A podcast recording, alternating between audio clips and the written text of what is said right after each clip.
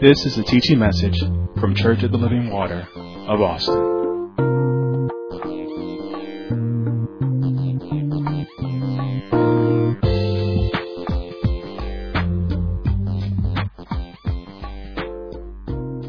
Turn with me to the book of Ephesians, chapter 6. Book of Ephesians, chapter 6. And as for today's topic, let's see how we're going to do this. So, it's always interesting going out of one year into the next year, right? And, and it's a good a time to reflect. It really is. Because I'm going to tell you, you've forgotten things that have been said, you know, just last Sunday let alone Sundays back in January. Or, or and this thing about this, you know, what's special about 2020 in a sense is remember, it's a whole decade has passed. From 2010 to 2020, that's 10 years, a decade has gone by. Right? So you're not only leaving 2019, you're leaving this decade. You know, I was talking to my son and I, and I reminded him of son, I said, you know, you, you graduated high school in 2010. Next year, you'll be 10 years outside of high school. Right? And his eyes got big. I'm like, yeah, that's right. Hey, baby, you understand? You, you're farther away from them, them years that you thought was everything to now you're in adult life. Right? And it's amazing. That's how time is. And, and so when thinking about leaving 2019, leaving this decade, coming to a closer, as wall builders, we must look forward to 2020 and to the next decade. Now, and I'll say this, I know we always say a new year, but understand there's nothing new under the sun. It's just what is next for us. Right? In other words, you go from 2019 and you, you know what's next, 20. It ain't new. It ain't like, oh, surprise, I know it's going to be 20. You know, it's kind of easy math, right? 19, 20. You already know it's coming. It's not new. It's just what's next. So we got, we have to understand that that means for us, it's just another set of challenges, right? In other words, it's not new challenges, it's another next set of challenges. It, it, it's, it's not new trials you're going to deal with, it's just the next set of trials. It's not new disappointments, it's just the next set of disappointments. You understand it? It's just what's coming next. Because what happens if you think about it as being something new, then you that's how you not ready for it. You're like, oh, that's new. No, it's just next. It's what's coming next. And what next for us to experience as wall builders. It's part of this ministry. It's next. You know, like in, I guess in the, like you talk about basketball terms or sports terms, you know, who's up next, right? It's not who's new. It's like, what's up next? And we should be prepared to be next up. And 2020 is right here for us, and we're going to be ready for what's next for us. Because we heard this, you know, what is new, don't stay new long. It's going to get old, but those next set of challenges are right there. So, in preparation for next year, in, in my time of just reflecting, and I tell you, go Ephesians 6 and, and 10. One message that really stuck out to me is always around understanding spiritual warfare. It really is, because the warfare is real. The enemy, the adversary, the devil, Satan, he is real. And He is coming to take you out. And what the thing about spiritual warfare to me, it's a setup. It's a match. And you know what? It's, it's just a chess game. And it's getting to the place in your life where it's a point that's going to come, a, a obstacle is going to come your way. And then now this decision you make is, is either going to make you or break you. It can set you back for years. And all because it, it led you to a certain place. And you never saw it coming. And then all of a sudden, bam, you've been taken out. It's warfare. So we got to always be mindful of that warfare. Always be mindful that we have an adversary. The adversary is not, I'm going to tell you, the adversary is not coming with a new set of tricks. He's coming with the next set. It's nothing new the adversary is bringing your way. It's just the next set of tricks and schemes and wiles of the devil. It's next. So we're going to examine and look at understanding spiritual warfare and subtitle is How to Respond in Spiritual Warfare. Because when it comes to spiritual warfare, it is all about how you respond. your response. And, and the enemy is going to try to make sure you respond according to your flesh, not according to God's purpose. Because we've learned these things, these things. So things we're going to talk about today, you know, it, it's been said before, but I'm just going to try to bring some things into your remembrance. So what we've learned, right? We learn when we come to a crossroad, crossroad, right? Crossroad means a place you got to make a decision. When I come to a crossroad, who's going to be there? Of course, you're going to be there. And then it's going to be the enemy. And then it's going to be God. Now you have to know who, who to choose. You got to know that. And I'm going to tell you what, you know, the enemy is so crafty and so subtle. The enemy will play and pretend like he looks like God. And I love how God is God like the just should live by faith. You know how God's going to remind you of His word. He's going to remind you of what He has said. He's going to, God's going to remind you of the consistency of where He's been in your life. And if you don't, if you're not crafty enough to understand if it's God speaking to me or if it's the enemy, then you will choose the enemy. Because I'm going to tell you right now, what appeals to your flesh is 99.9% not God. God is not appealing to your flesh in the crossroads. Your purpose is not lined up with God's purpose, and God's not trying to get His purpose in your life through your flesh. He's not using your flesh to get to His purpose. But for a lot of times, we make those decisions based on our flesh, our desires, our wants, our desperation. Things that we, again, things we have put into motion. Now it's come to fruition, and we're saying, oh, that's God. I'm like, God's like, that was never me. I never told you to put that into motion. But you're at that crossroads. So spiritual warfare to me is so important because it's going to show how you respond. Your response is key. God's not going to force you how to respond. The enemy's not going to force you how to respond. They're going to put it out there for you to choose. Choose you this day who you shall serve, right? I put before you life and death. And God said, choose life so that you can live. Now, Ephesians chapter 6, starting in verse 10, it says, Finally, my brethren, be strong in the Lord in, in the power of his might. Put on the whole armor of God, that ye may be able to stand against the wiles of the devil.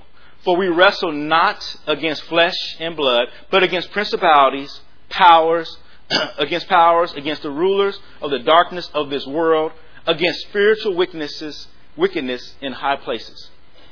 So in that passage of scripture, what we've learned so much about it is letting you know there is spiritual warfare. But he's telling you, be strong in the Lord. My strength is not in my ability, my strength is in the Lord. His grace truly is sufficient to be able to stand against all the wiles, all the tricks, all the schemes of the enemy. But you must be conscious of what they are. We need to understand how to recognize the, the adversary and how to respond to it. Now, the ultimate weapon of the adversary, of the enemy, is deception. It's deception. Your, your, and your perception of deception is where he gets in at. It's all about deception. The enemy comes to deceive you. What you, what you think appears to be right is, is really wrong. But it's, it's the, the deception about it. It's so subtle. That's his ultimate weapon, is deception. And being able to deceive you by what is being said or presented. To get you to respond out of your flesh, out of your carnal nature, and not out of the fruit of the Spirit, which is you know we love and kindness and joy. That's the deception. It's gonna it's to deceive you to what is being said or presented. And so now you think it's one way, and so because you think it's one way, now you're to respond based on that. And your thinking is wrong. And so guess what? Your response is going to be wrong. So that's why in 2020, here, hear this out. In 2020, wall builders, we're going to work even closer together. I'm going to tell you, in 2020, we collectively are going to work even closer together. You think, oh, we work pretty close now. We're going to work even closer together in 2020, collectively. Again, you see things kind of mapping out. You, you can see it. Collectively, we're going to work even closer together in 2020 in different situations around different people. So we're going to have to know how to respond one to another and respond to others with love, compassion, and kindness. We're going to have to know because we're going to work even. I'm, you know, it's one way you can respond to somebody from a distance, but no, when they're close to you, you got to know how to respond to them. And I'm going to tell you, 2020, we're going to have even closer relationships together working. So you got to know how to respond to one another out of love, out of kindness, out of compassion. Because when you're in close quarters with one another, they're going to rub you the wrong way. Somebody's going to say something that you're not going to like. And here comes the enemy right behind what they said to get you to be deceived and respond out of your flesh. So prepare for that. In 2020, we're going to work closer together. You know, in other words, it's why you know I really didn't like hanging around you now, brother Hayes. Well, guess what? You're going you're going to even see more of me in 2020. Well, I just don't like their personality. Well, get over. You know, some people' personality is not going to change. You know, you are who you are, but my response to you is what I can control. So, so again, I said that we need to have respond with with uh, one another and with others with love, compassion, and kindness, and that means not with hatred, not with envy, not with strife, not with jealousy, and not with competition. Let's stop competing within the church. We're not in competition with one another. Let me, here, me, me help you out. We're not in competition with the church down the street. We're not in competing. The work that God has for us to do is for us to do.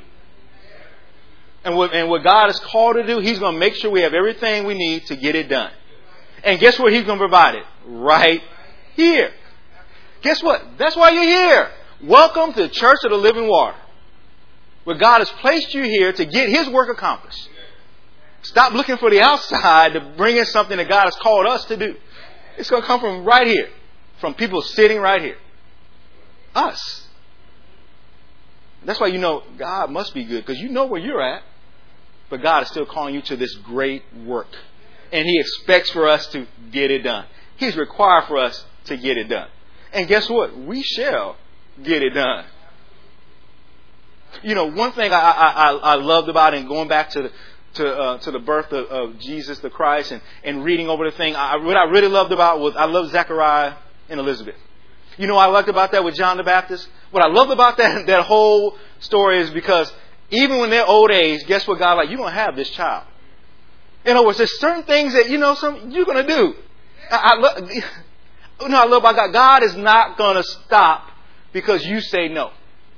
God's like, you are going to do this. Whether you come kicking or screaming, this work is for you to do. And for Elizabeth and Zacharias, they were going to have that child named John. Now we've got to shut your mouth to get you to understand that, or we got, you know, bring some supernatural way your, come your way to help you understand that this is God's work for you to do. You're going to get it done.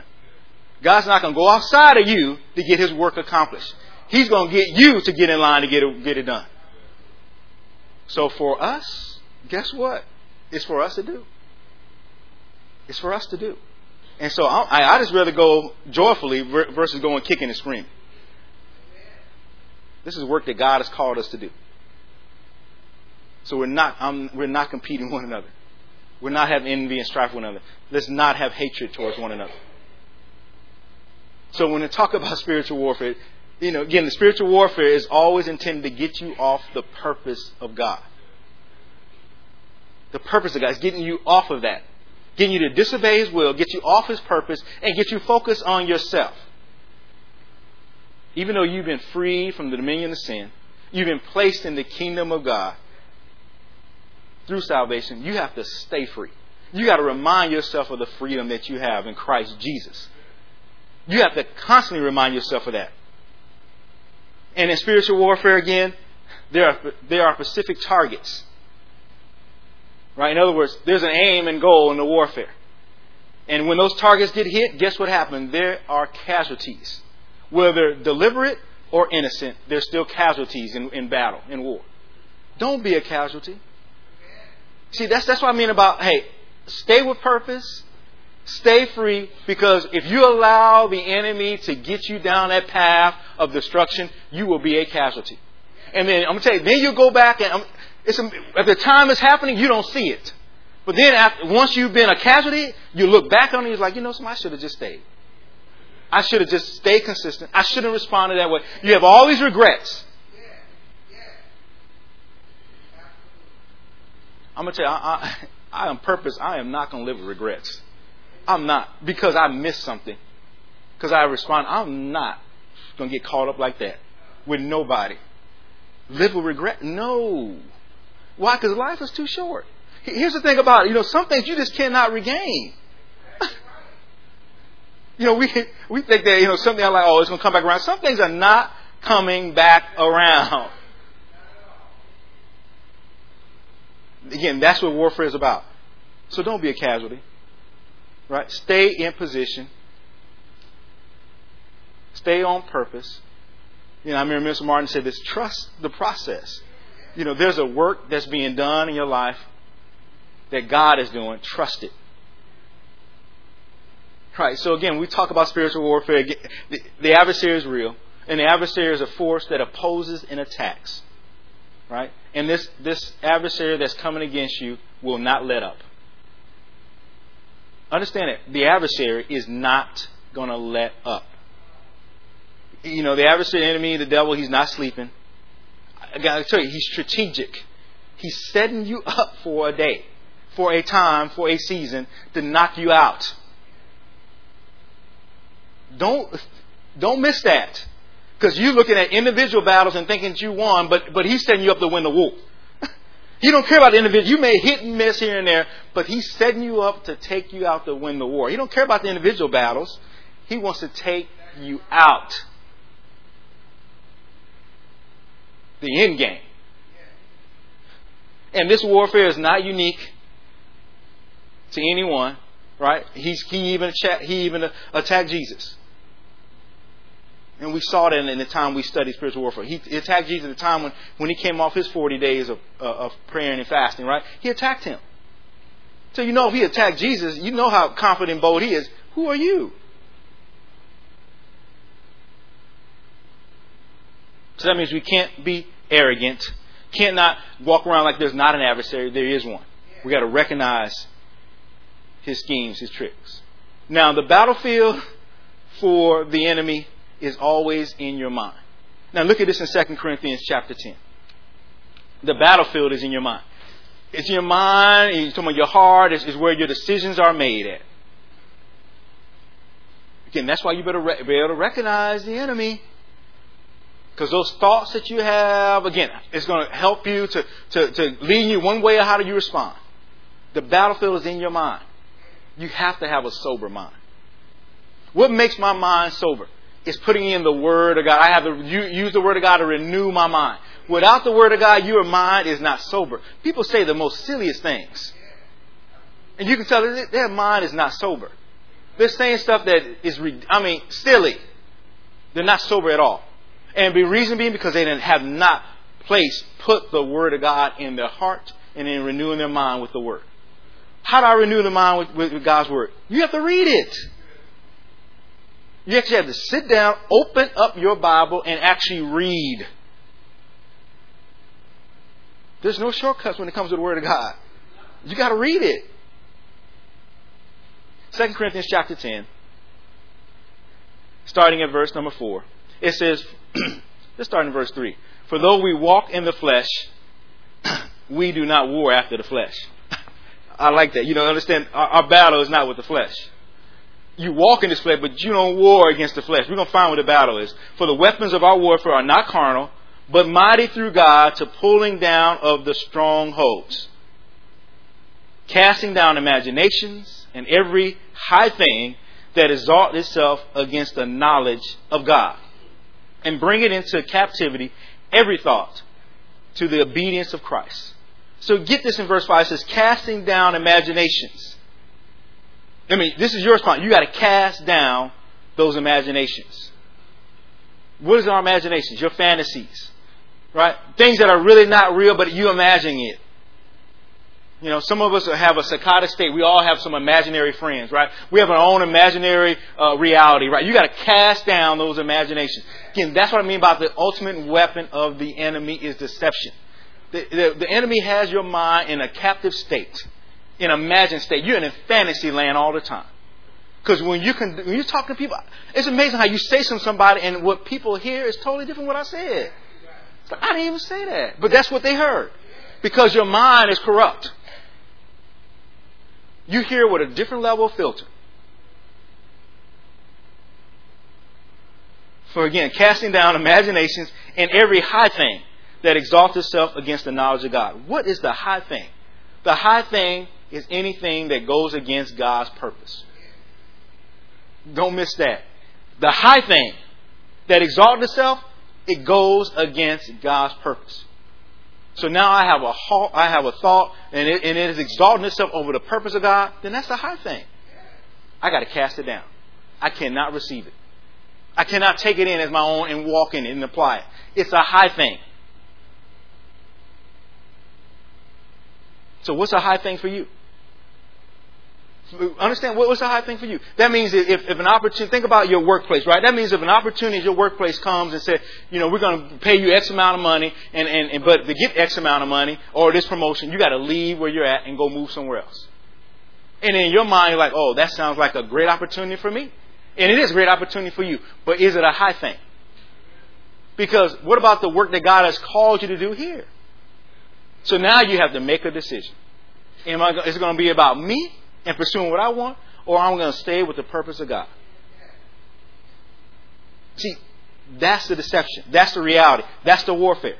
And I'm going to tell you, your mind and your heart will find every reason to justify you taking that opportunity because that's what you want. Especially to something that, again, that's sweet. You know, they can make a deal sweet. The enemy can make a sweet deal for you. Whatever it takes to go out, get you to walk away, he'll he'll lay it on the table for you. And I, and I'll say this too. You know, everybody got a price. Oh, you, you, you understand this, right? Everybody has a price. You know, we all sit here and say, "I love the Lord." I, you know, I don't care what comes my way. I don't care what they say. Everybody got a price.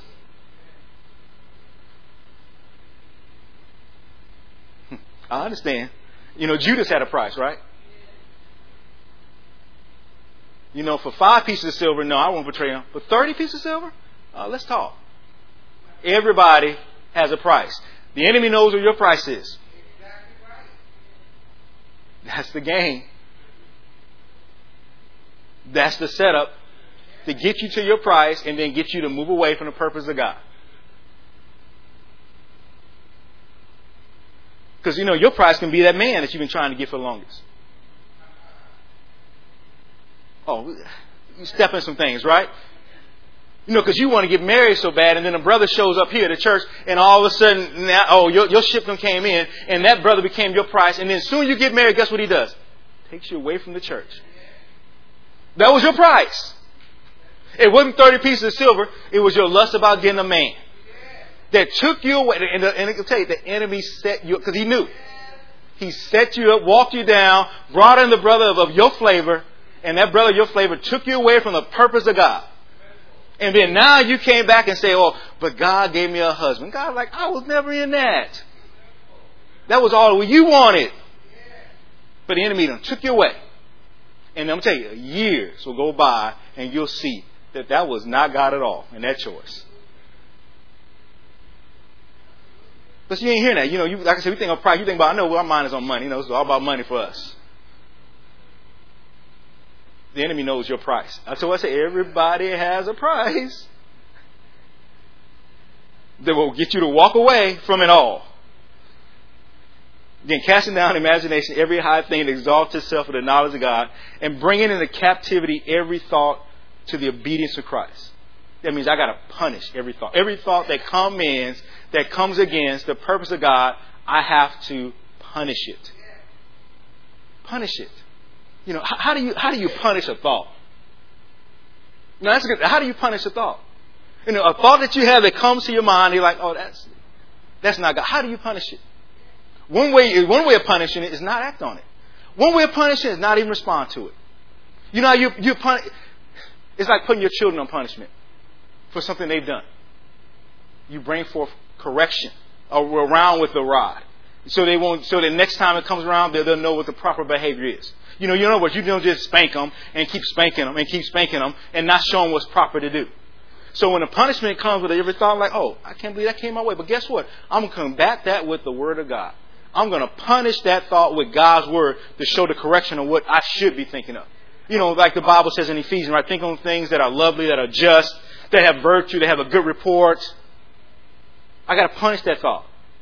Right? Because here's, here's when the thought comes, right? When it comes to bringing out every, every, uh, bringing into captivity every thought into the obedience of, of, of, of, uh, of Christ. Here, here's when the opposition comes. It's a thought about your brother. The thought about somebody in the ministry. Because again, the biggest, the ultimate weapon is deception.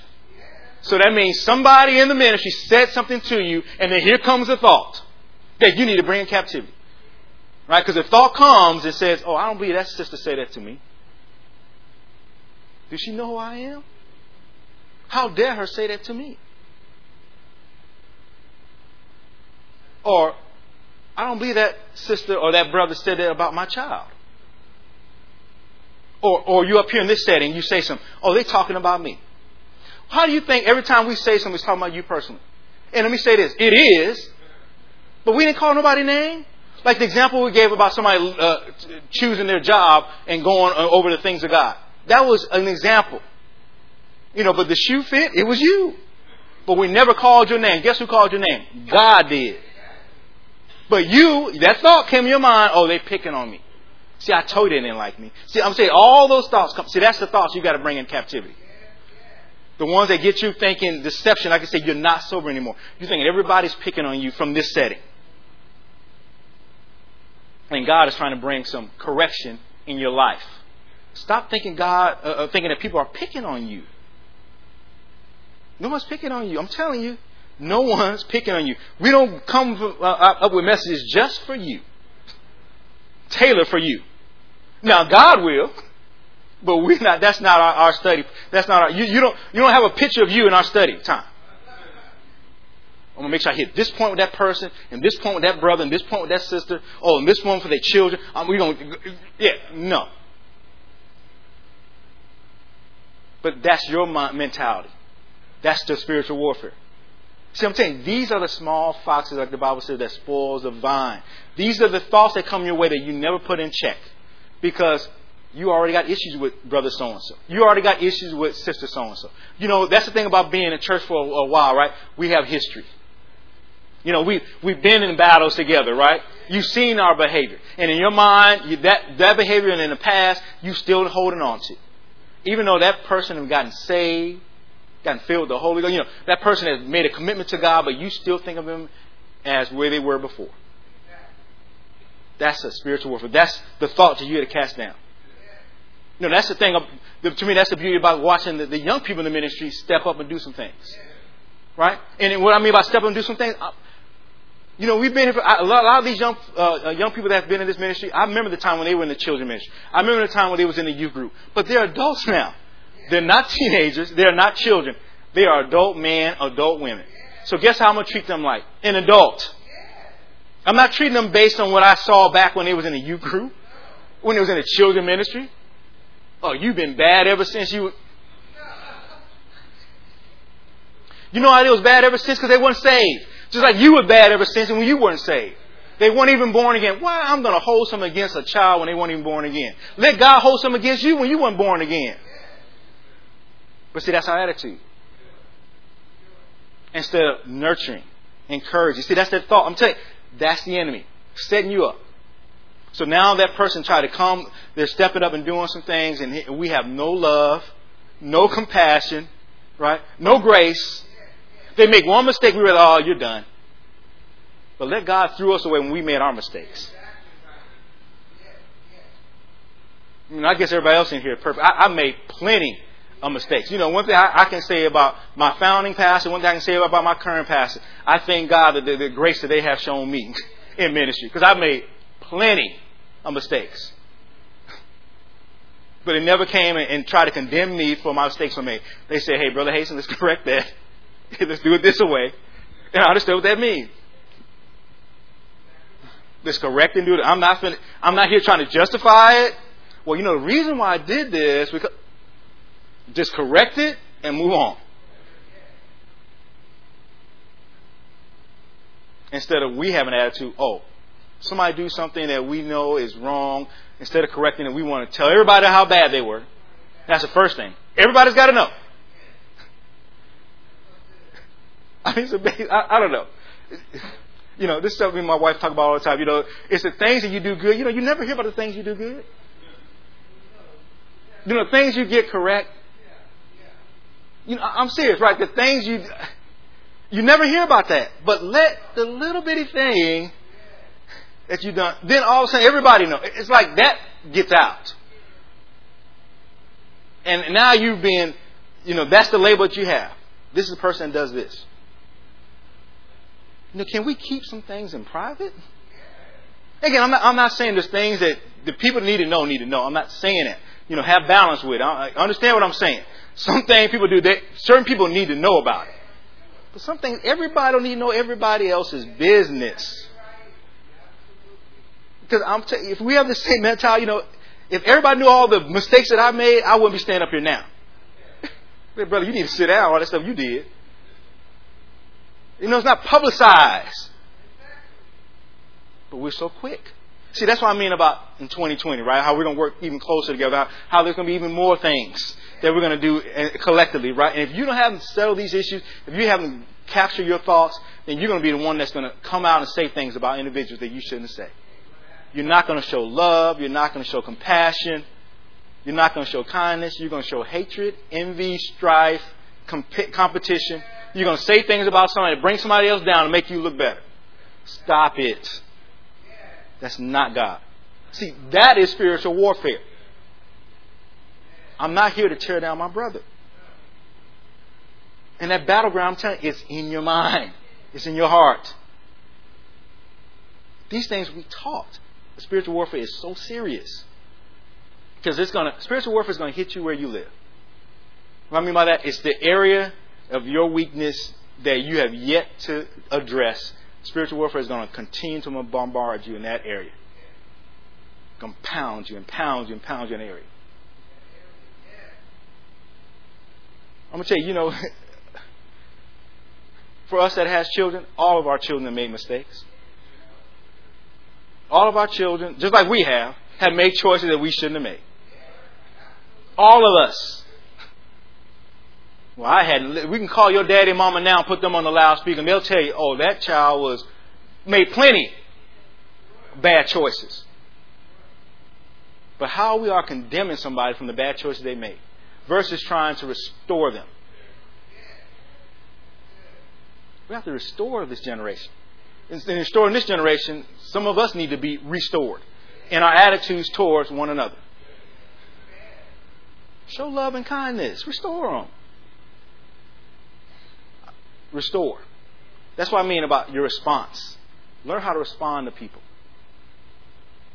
Don't, don't just remind them like they're shouting in the dark. Remind them of all the bad choices they made. Remind them of who they are in Christ Jesus. If you say you're a child of God, remind them of those things. You say you've given your life to Jesus Christ. Let's talk to you about that. How's your walk with the Lord? What has God said to you? How are you going to commit yourself in 2020 to God even, even more in a closer walk with? Just talk to them about those things versus just continually rehash the things they've done in the past over and over and over again. See, that's the casting down every imagination. That's that's the uh, bringing to, uh, into captivity every thought to the obedience of Christ. That's the punishing of those thoughts. I'm, I, you know, something. Uh, there's some things I'm just not repeating. I'm not going to say everything. I'm just not. And I'm going to tell you, that takes discipline to restrain yourself from saying things about other people. Because, you know, you can have plenty of restraint about saying things about you. But saying things about other people, you have to restrain yourself. That's why sometimes good just to walk away. You know, some conversations, just walk off of it. Don't respond, just walk away. Because I'm casting down every thought and imagination. That's just a punishment. My punishment of that thought is I walk away from it. I walk away from the conversation. And they say, Well, you ain't got nothing to say? I just walk away. I ain't got to turn back and be religious. God bless you. That's between you and the Lord. All that other stuff. I pray for you. All that religious stuff. I just walk away. See, these are the things I'm telling you in 2020. Be prepared for. It's preparation. Get your heart right by your response to people because you're going to see a different, I say different class in your mind of people that comes your way and you got to know how to respond to them. not bringing up this shame. I'm not going to remind them of their guilt. I'm going to remind them of their walk with the Lord Jesus. Now look at this in Luke chapter 8. God is so good. And for me, I'm telling you, like I said, I know where I came from. For me personally, that's why it's easy for me to remember these things because I know I, I still remember how I was. Before I start trying to condemn somebody, God, like, well, let's talk about you. Now, let's talk about you since you got saved. I'm gonna tell you, you haven't got it all right since you've been saved. You have made bad choices since you received Jesus Christ as your Lord and Savior. You have. Since you've been saved. You have not walked perfect before the Lord.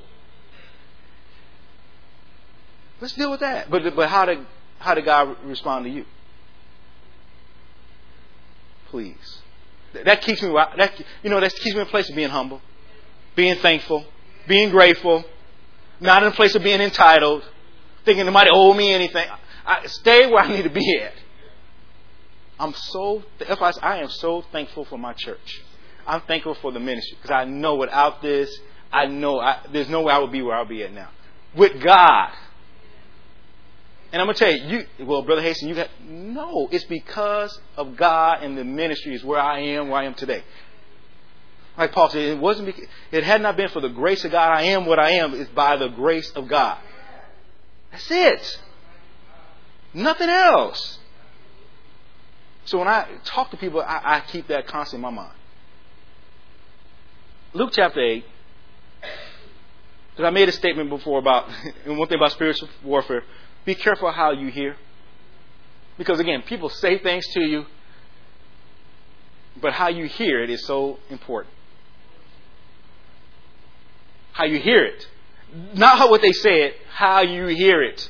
Because how you hear it is how you're going to respond. So Luke chapter 8, verse 18, it says, Take heed, therefore, how you hear. Again, take heed, therefore, how you hear.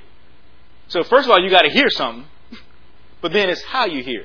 What I mean by that, you got to put yourself in position to hear it. That's first and foremost. Because people say, well, I just want to hear nothing. No, put yourself in position to hear it, but now take heed to how you hear it.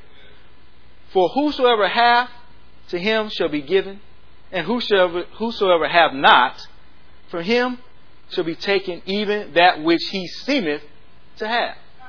See, it's interesting how these wording is, right? Because it's going to take away something from you that you seem to have. Now, if you seem to have something, that means you don't really have it. But be careful how you hear. Because what you heard, you heard that you had it. You missed that, right? And when we went over you, people hear things like they have something, but really you don't have it.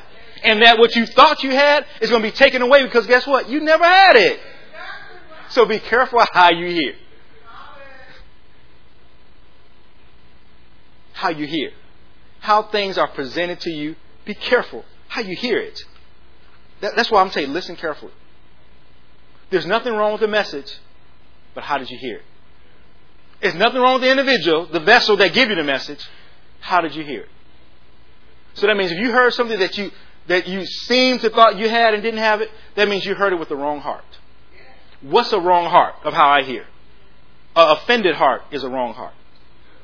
A corrupt heart is a wrong heart. A wicked heart is a wrong heart. A jealous heart is a wrong heart. A biased heart is a wrong heart. A grievous heart is a wrong heart.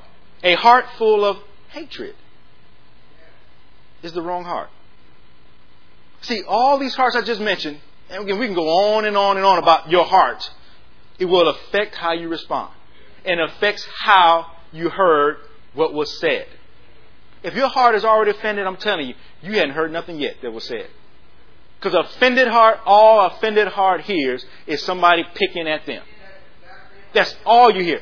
They can get up here and say, you know something, everybody after service, we're going to have a meal for you. And your mind is, well, and then they say the meal was spaghetti. You're like, well, why they pick the spaghetti? Because they know I hate it. You, you mad about whatever, has nothing to do with anything. You caught up with it because your heart is offended. You missed the point about having free meal. All you heard was they having something you don't like. It's offense. You know, you comment about everything. That's an offended heart. And then a heart that's corrupted, a heart that's wicked, a heart that's jealous. You got biases, you got grievances, you got bitterness. You're hearing wrong. You hadn't heard anything yet. It's how you hear it. And so your, your response, I'm going to tell you, that's why in 2020, you know, right, the next year, you got to make sure, be careful how you hear it. So here's a good way for you to understand how you hear things. Be slow to respond until you understand what has been said. Get this. Be slow to respond till you understand what has been said to you. Because you know we all got we we all can hear from somebody else, but be slow to respond to what was said to you. Be slow until I get an understanding. I'm not going to respond. Get an understanding first before you respond out of that offended heart, that corrupt heart, that wicked heart. Because you understand, that's who the enemy was. The enemy, the devil, is corrupted. He said his, his beauty corrupted him. He says his wisdom, Satan, he says his wisdom was corrupted. He was corrupted by his beauty. They said even in, in his heart it was lifted up because of, of his beauty, because of his brightness. In other words, Satan got caught up because of how God created him for purpose, and he thought it was all about him. Satan was created for a specific purpose.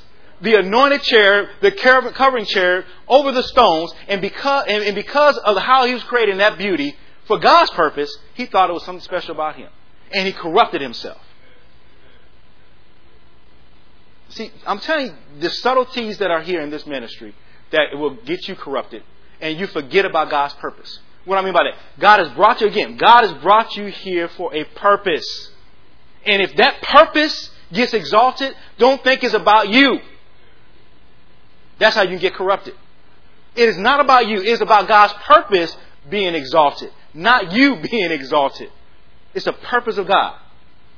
Because if you start getting an attitude where it's about you, then you will be corrupted. Stay humble.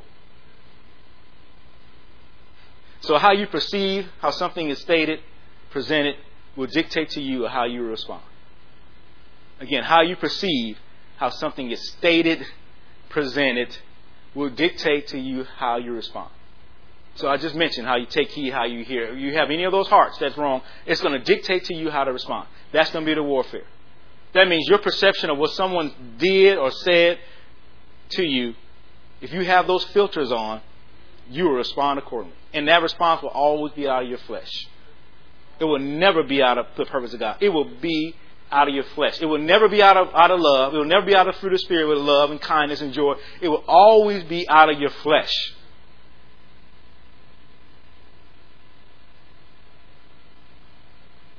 So in 2020, we must remove the hatred in our heart towards our brother towards one another, towards even the leadership.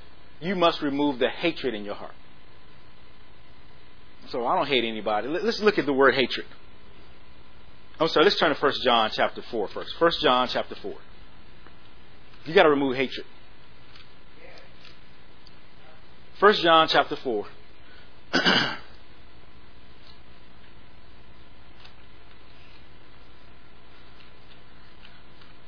Look at this in verse 20.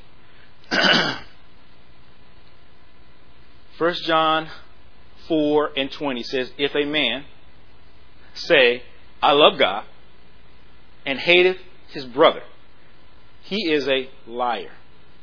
For he that loveth not his brother, whom he hath seen, how can he love God, whom he hath not seen? And this commandment have we from him that he who loveth God love his brother also. To me, one of the greatest examples of love is how Jesus responded to Judas in the time of his betrayal. When Judas came to him, you know, he, he called him a friend. You go back and study that out. And of course, you know, Jesus knew. He knew exactly what Judas was doing. He knew exactly what was happening. He still called him friend.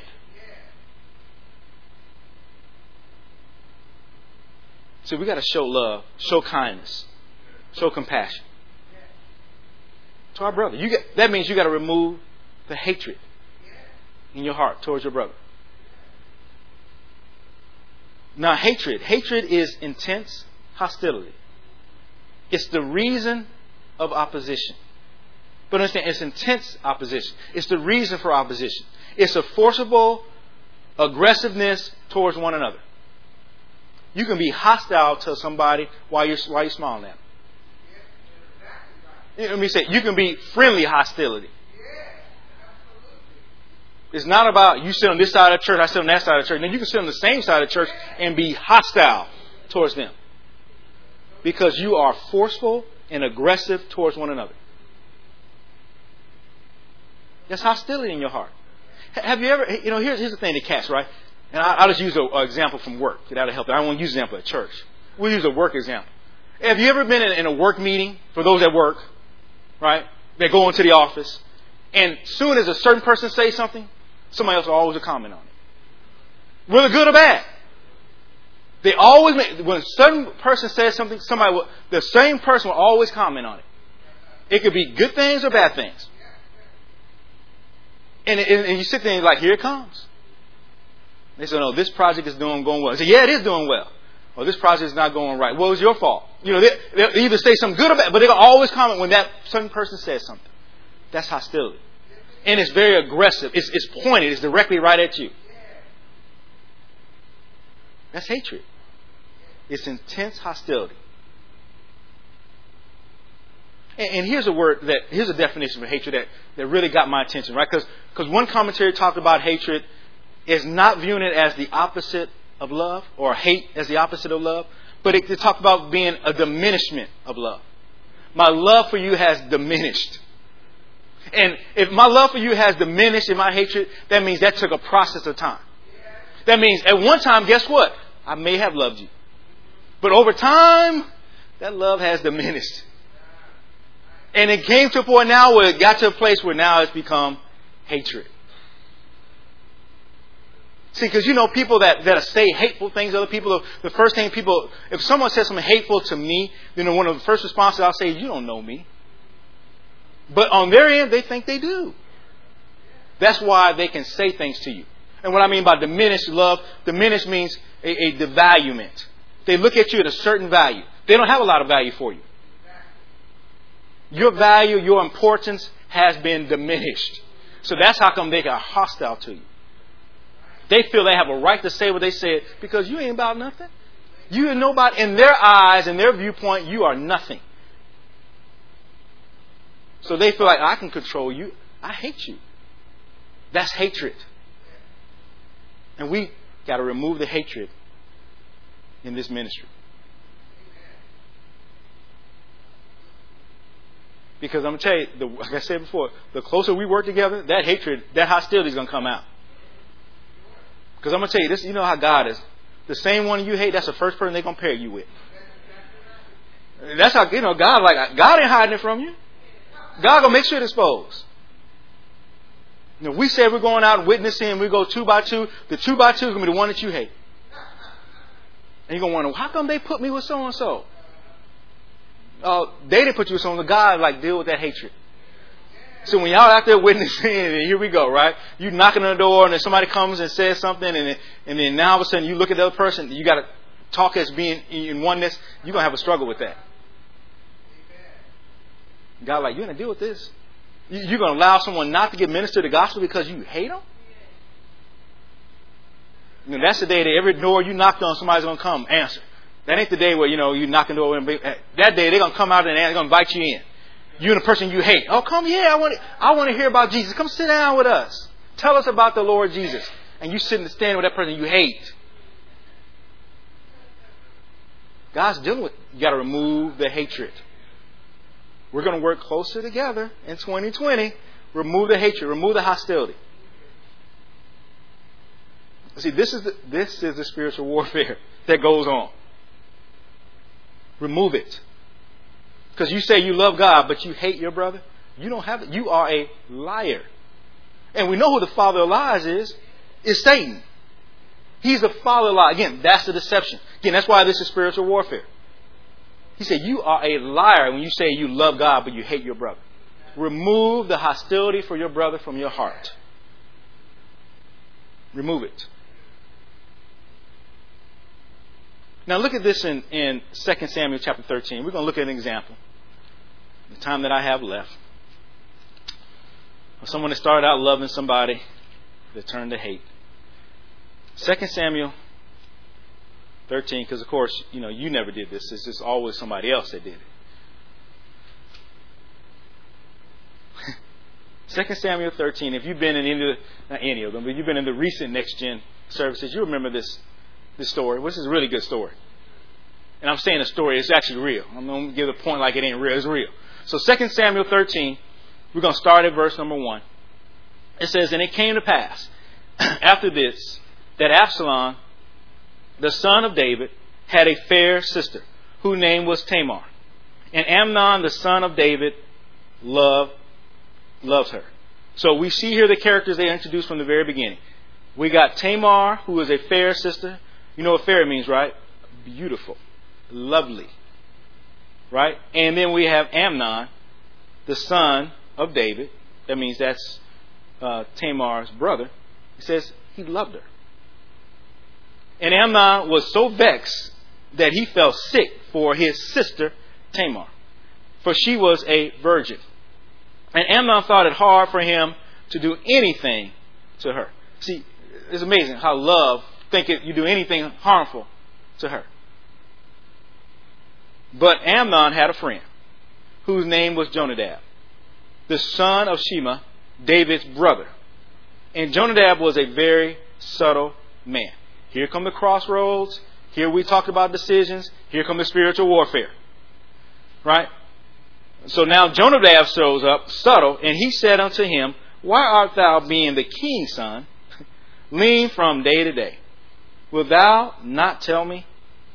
And Amnon said unto him, I love Tamar, my brother Absalom's sister.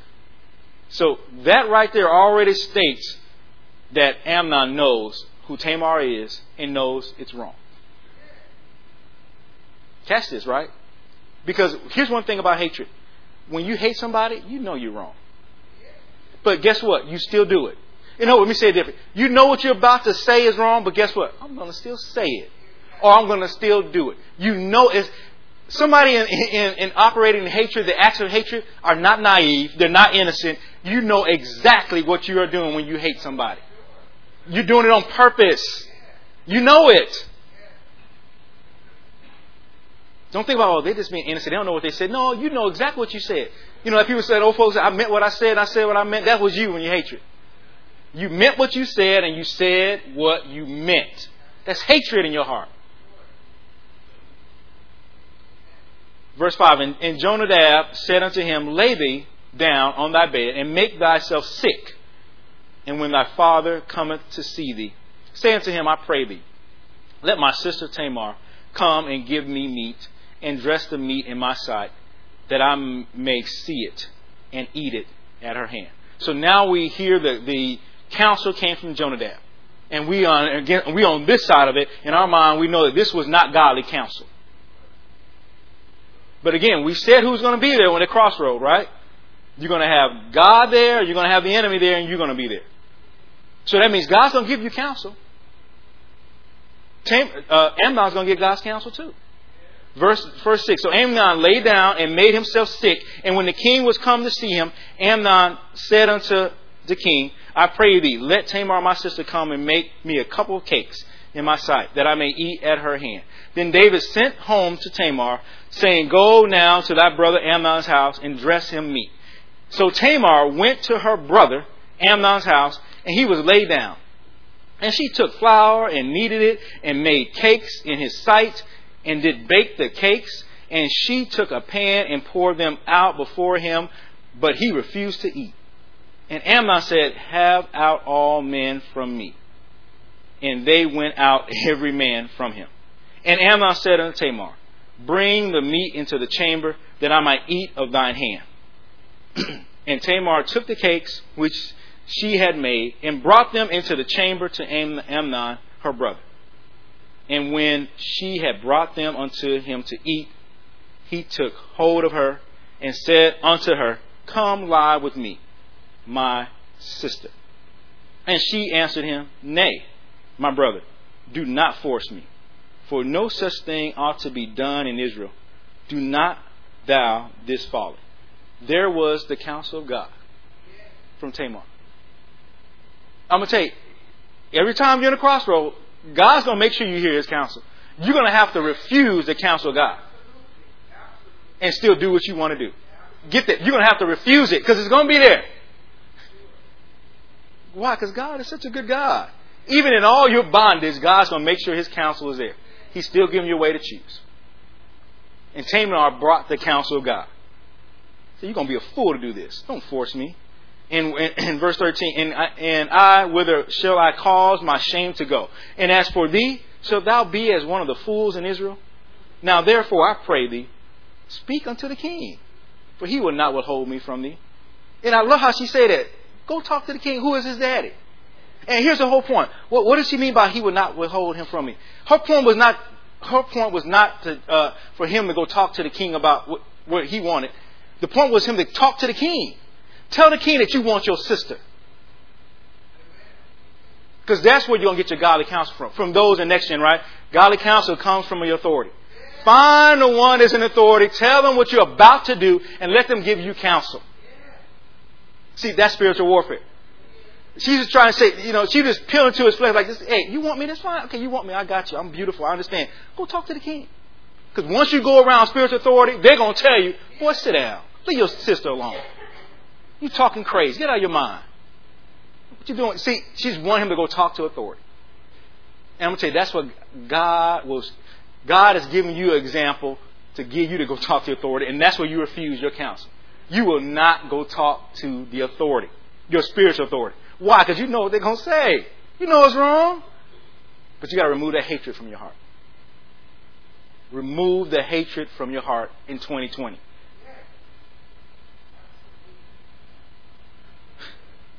So Amnon, sorry, where did I get Verse 6. And then lay down. sorry, where am I at? I lost my place. 13, thank you. And uh, and I will I whither shall I cause my shame to go, and as for thee, thou shalt be as one of the fools in Israel. Now therefore I pray thee, speak unto thee the king, for he will not withhold me from thee. Howbeit he would he would not hearken unto her voice but being stronger than she, forced her and laid with her. So he did not hearken to the counsel of the Lord. He defiled his sister. Now, here we go with the hatred. Then Amnon hated her exceedingly so that the hatred wherewith he hated her was greater than the love wherewith he had loved her. And Amnon said unto her, Arise, be gone. You get that, right? Because we start out, remember why we went there? Because we start out with love towards our brothers here. And that diminished love starts happening over a process of time. And then now all of a sudden our hatred is even stronger, greater than I love that we once had towards one another. Folks, that, you know, folks you come in church with, you, you love to come to church. Love this, to have fellowship with the brother. Now, every fellowship we have, you don't show up. You know, you know, hatred can show up in different ways, right? when you don't come to the fellowships, there's a problem. And the problem ain't with the fellowship or with the brothers or with the sisters, it's with you. There's hatred in your heart towards somebody that you do not want to be around, so that's how come you don't come to the fellowship. You can say what you want to say. Oh no, it ain't that. I just don't like y'all playing like I'm playing golf in the time. We don't even do golf no more like that. So that's so that all that excuse is gone. But you still don't show up to the fellowship. Even we go eat somewhere, you're not even there for the brothers. Because there's hatred in your heart towards somebody or some bodies. It shows up. That's hatred. But before, you was there all the time. And not only there, you was active in saying stuff. But now you're like Amnon, arise and be gone. And she said unto him, There is no cause. This evil is sending me away, is greater than the other that thou didst unto me. Now, that's deep for me. Say, you sending me away is more wrong than you defiling me. Why did she say that? Because your heart is now corrupt.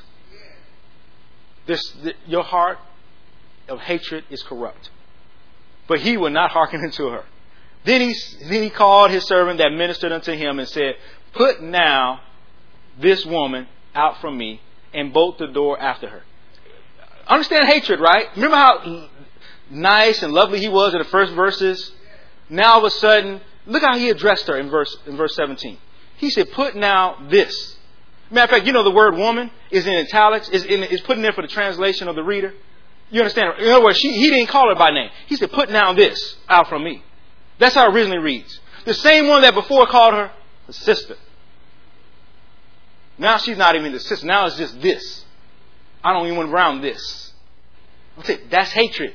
That's the diminishment of love now you have. You devalue that individual so much that you won't even call them by their name or the relationship that they have. You won't even call a person in here or your brother no more or your sister no more.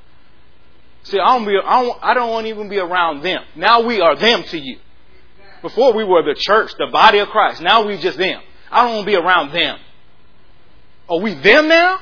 But let me say that. But when you had trouble, when you needed some help, all of a sudden was Brother Hasten and Minister Martin and, and Minister this, Pastor Hill. Oh, it, we got formal name when you needed help, though. But now you're on the other side of that. You know, now you have hatred. Oh, it's just them. I won't be with them. Them be gone. I said, that's your issue. That's hatred is in your heart. Do not take hatred into 2020. You know, I'll say this: it's better for you to just leave than to foster hatred in your heart towards those that you're going to be in fellowship with. Just leave, and let us just guess and, and, and you know, let us have our own, leave ourselves our own imagination why you left. For you to stay here with that hatred and make those comments out of your mouth or in your actions. Just, just roll. Just go. Put now this woman out from me, and bolt the door after her. And she had a garment of divers colors upon her, which robes were the king's daughters, that were virgins of apparel. Then his servant brought her out, and bolted the door after her. And Tamar put ashes on her head, and rent her garment of divers colors that was on her, and laid her hand on her head, and went on crying. Now, here's the thing I want to get to. It talks about consequences. Amnon consequences didn't show up right then. He just defiled his brother's sister, Absalom.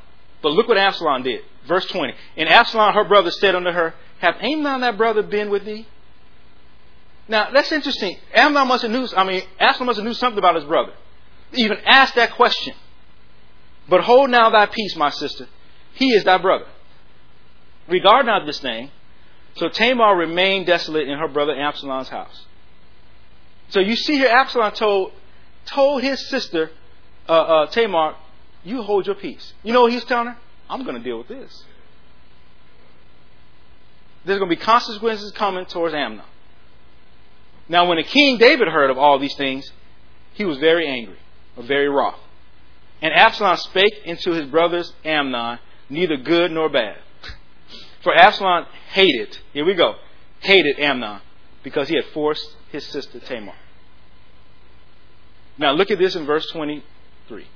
And it came to pass after two full years that Absalom had a sheep shearer in Baal which is beside Ephraim, and Absalom invited all the king's sons. It took two full years for the consequences of Amnon's uh, uh, uh, choices to catch up with him. Two years. I like how they say the Bible's really good. Two full years. Not a year and a half. Two full years. In other words, at the time of the two full years, you know, guess what? Amnon forgot all about that. He forgot all about he, you know, Absalom, his brother. He said, "Oh, my brother, he invited me out for this this gathering," and I'm saying, and then of course Absalom is going to take Amnon out. But I'm going to at that time of two full years, Amnon has forgotten all about what he has done. That's how the enemy will slow walk you down.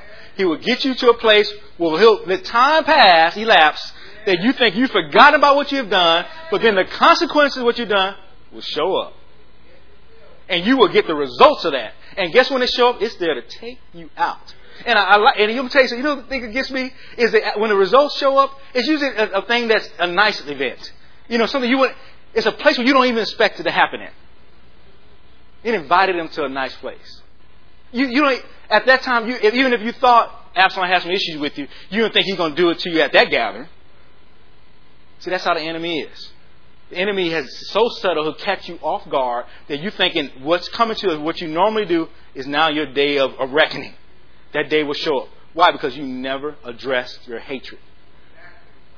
You never addressed it. So these are your warnings. These are your times.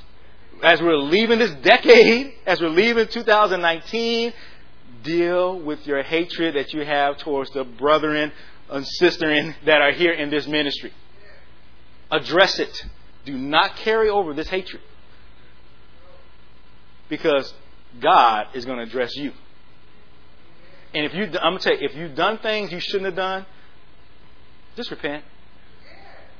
You know, something, like I said, some things are not even meant, you ain't to go back and say, well, brother so and so, I'm sorry. But just repent to God. Trust me, folks are moving on. Man, a lot of people, they don't forgot what you did. It, a lot of people, they're not like Absalom waiting to get you.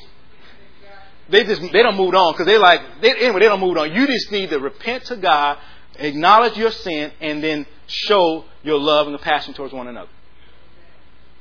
Show it. Let your actions speak to your repentance. You know, the fruit of repentance, right? In your actions. Let it show. Come to the fellowships.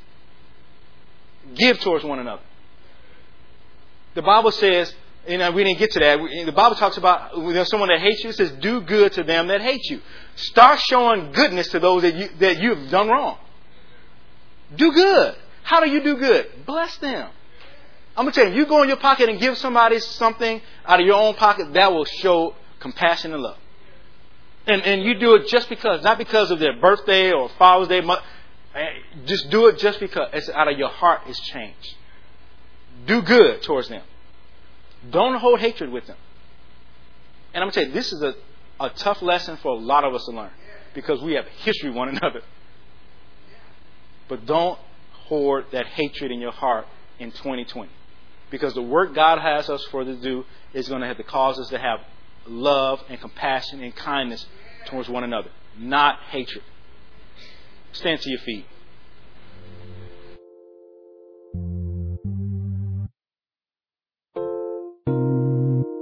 This has been a teaching message from Church of the Living Water at Austin. For more information about our ministry, please go to our website at livingwateraustin.com. Thank you.